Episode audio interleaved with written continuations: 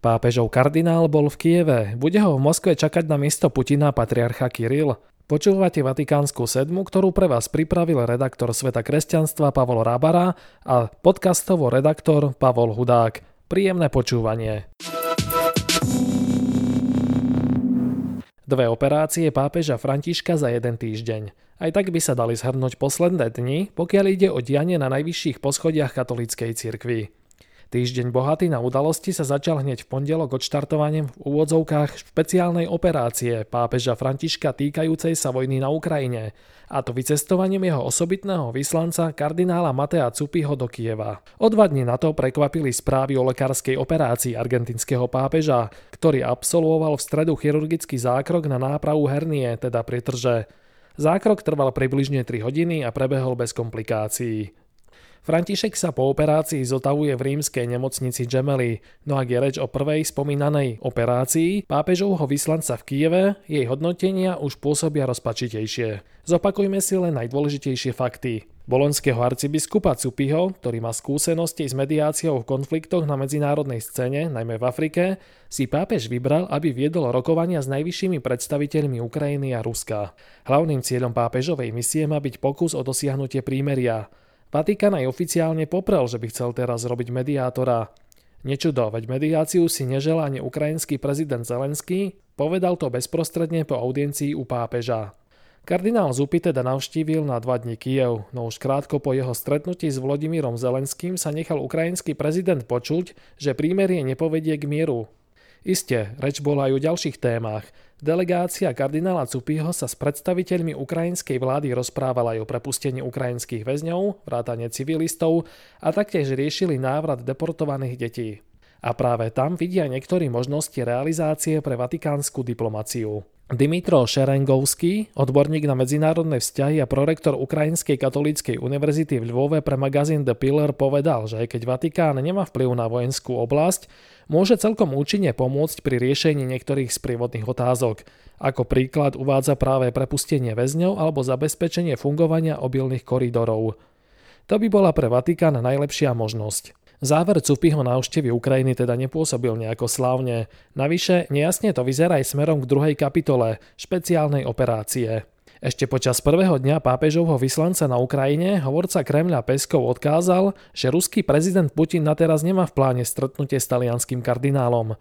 Na druhej strane možno predpokladať, že ak by Vatikán nedostal pozitívny signál zo strany Moskvy, nehovoril by verejne o ambícii pápežovho vyslanca navštíviť obe hlavné mestá každom prípade vatikanista denníka Corriere della Sere Gian Guido Vecchi prišiel s informáciou, že CUPI a vatikánsky štátny sekretariat pracujú na ceste do Moskvy, ktorá by mala pápežovho vyslanca dostať aspoň k pravoslavnému patriarchovi Kirilovi. O CUPIM sa píše, že má dobré vzťahy s moskovským patriarchátom. Jedným z príkladov má byť aj komunita pravoslávnych, ktorá funguje pri Boloni v jeho dieceze. No ak bude v Moskve za rokovacím stolom jeho partnerom len patriarcha Kiril, nebude to pôsobiť najväčším úspechom, hoci to bude lepšie ako nič. Nechajme však priestor aj pre optimistickejší pohľad.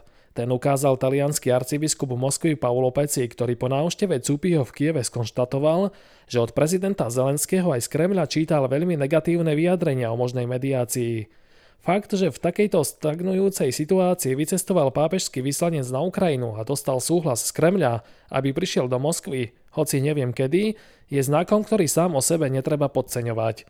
Verme teda, že aj táto druhá pápežová operácia bude mať uspokojivý vývoj.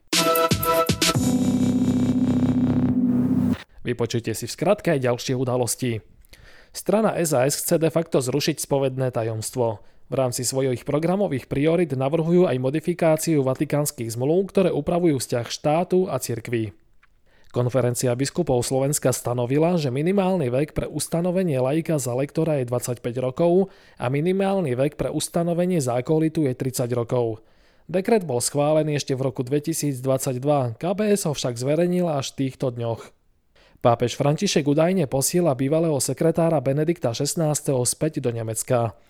Podľa denníka Welt arcibiskupovi Georgovi Gansweinovi nariadil, aby do konca júna opustil Vatikán a vrátil sa do svojej domovskej diecezy Freiburg, no nedostal žiadnu úlohu ani poverenie. Inštitút pre náboženské diela, tzv. Vatikánska banka, dosiahol v roku 2022 čistý zisk 29,6 milióna eur. V predchádzajúcom roku to bolo 18,1 milióna eur, vyplýva zo zverejnenej výročnej správy.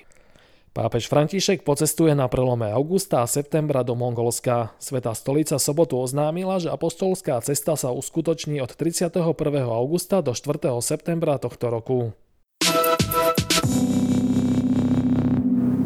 Pozrieme sa aj na to, o čom píšu vatikanisti. Vatikanistka agentúry AP Nikola Winfieldová zverejnila jeden postreh v súvislosti so stredajším chirurgickým zákrokom, ktorý podstúpil pápež František. Podľa nej trojhodinová operácia v celkovej anestéze vyvoláva otázku, čo sa stane s pápežskou mocou, keď je pápež v bezvedomí alebo inak neschopný viesť cirkev. Odpoveď je nič – Píše Winfieldová a poukazuje na to, že kým mnohé krajiny upravujú odovzdávanie moci, keď sa hlava štátu stane neschopnou vládnuť a Vatikán má normy pre situácie, keď pápež odstúpi alebo zomrie, žiadny z týchto predpisov sa nevzťahuje na chorého, bezvedomí alebo hospitalizovaného pápeža. Na záver týždenného súhrnu diania v kresťanskom svete opäť ponúkame aj knižnú bodku. Pred niekoľkými dňami vyšli v španielskom vydavateľstve Editorial Planeta pamäti Joaquina Navara Valsa, hovorcu pápeža Jana Pavla II. Kniha s názvom Miss Años con Juan Pablo II, moje roky s Janom Pavlom II, ponúka pohľad na Karla Vojtilu zblízka, bohatý na anekdoty a doteraz nepublikované príbehy, ktoré obohacujú naše poznatky o ľudskom profile veľkého poľského pápeža uvádza Vatican News.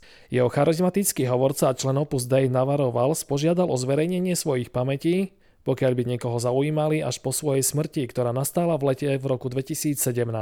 Vyše 600 stranová publikácia obsahuje aj úvahy o mnohých veľkých postavách dejín, s ktorými sa Navarro Valls stretol, od Regana po Gorbačova, od Havla po Fidela Castra. Kniha je cenným materiálom pre tých, ktorých zaujíma inštitucionálna komunikácia – Pápežov hovorca však neponúka len manuál, ale priznáva aj osobné chyby. Hovoril som príliš veľa a zle, napísal pri jednej príležitosti, čo je podľa vatikánskeho rozhlasu prejavom pokory a vedomia, že na ňom leží veľká zodpovednosť.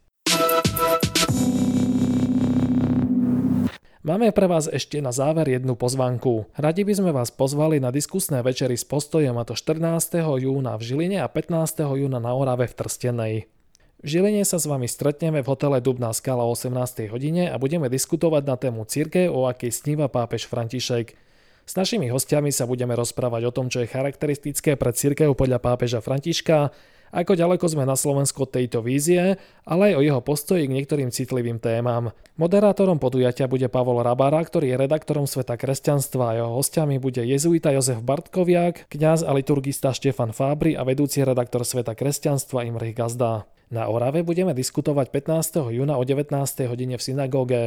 Témou bude, komu máme veriť. Spoločne budeme hľadať odpovede na otázky, prečo ľudia veria tzv. alternatívnym informáciám, prečo majú tendenciu nasledovať rôzne pochybné zjavenia samozvaných vizionárov a ako rozlišovať pravdivé informácie od polopravdivých a nepravdivých na rôznych weboch, ktoré sa neraz tvária ako katolícké. Moderátorom podujatia bude redaktor Sveta kresťanstva Pavol Hudák a diskutovať budú rehoľná sestra Hermana Matláková, Františkan Andrej Filip Čierny a redaktor Sveta kresťanstva Pavol Rabara. Pred podujatím si je potrebné zakúpiť vstupenky. Odkaz na zakúpenie lístkov a ďalšie informácie nájdete na stránke Sveta kresťanstva. Prajeme vám príjemný a požehnaný víkend. Do počutia.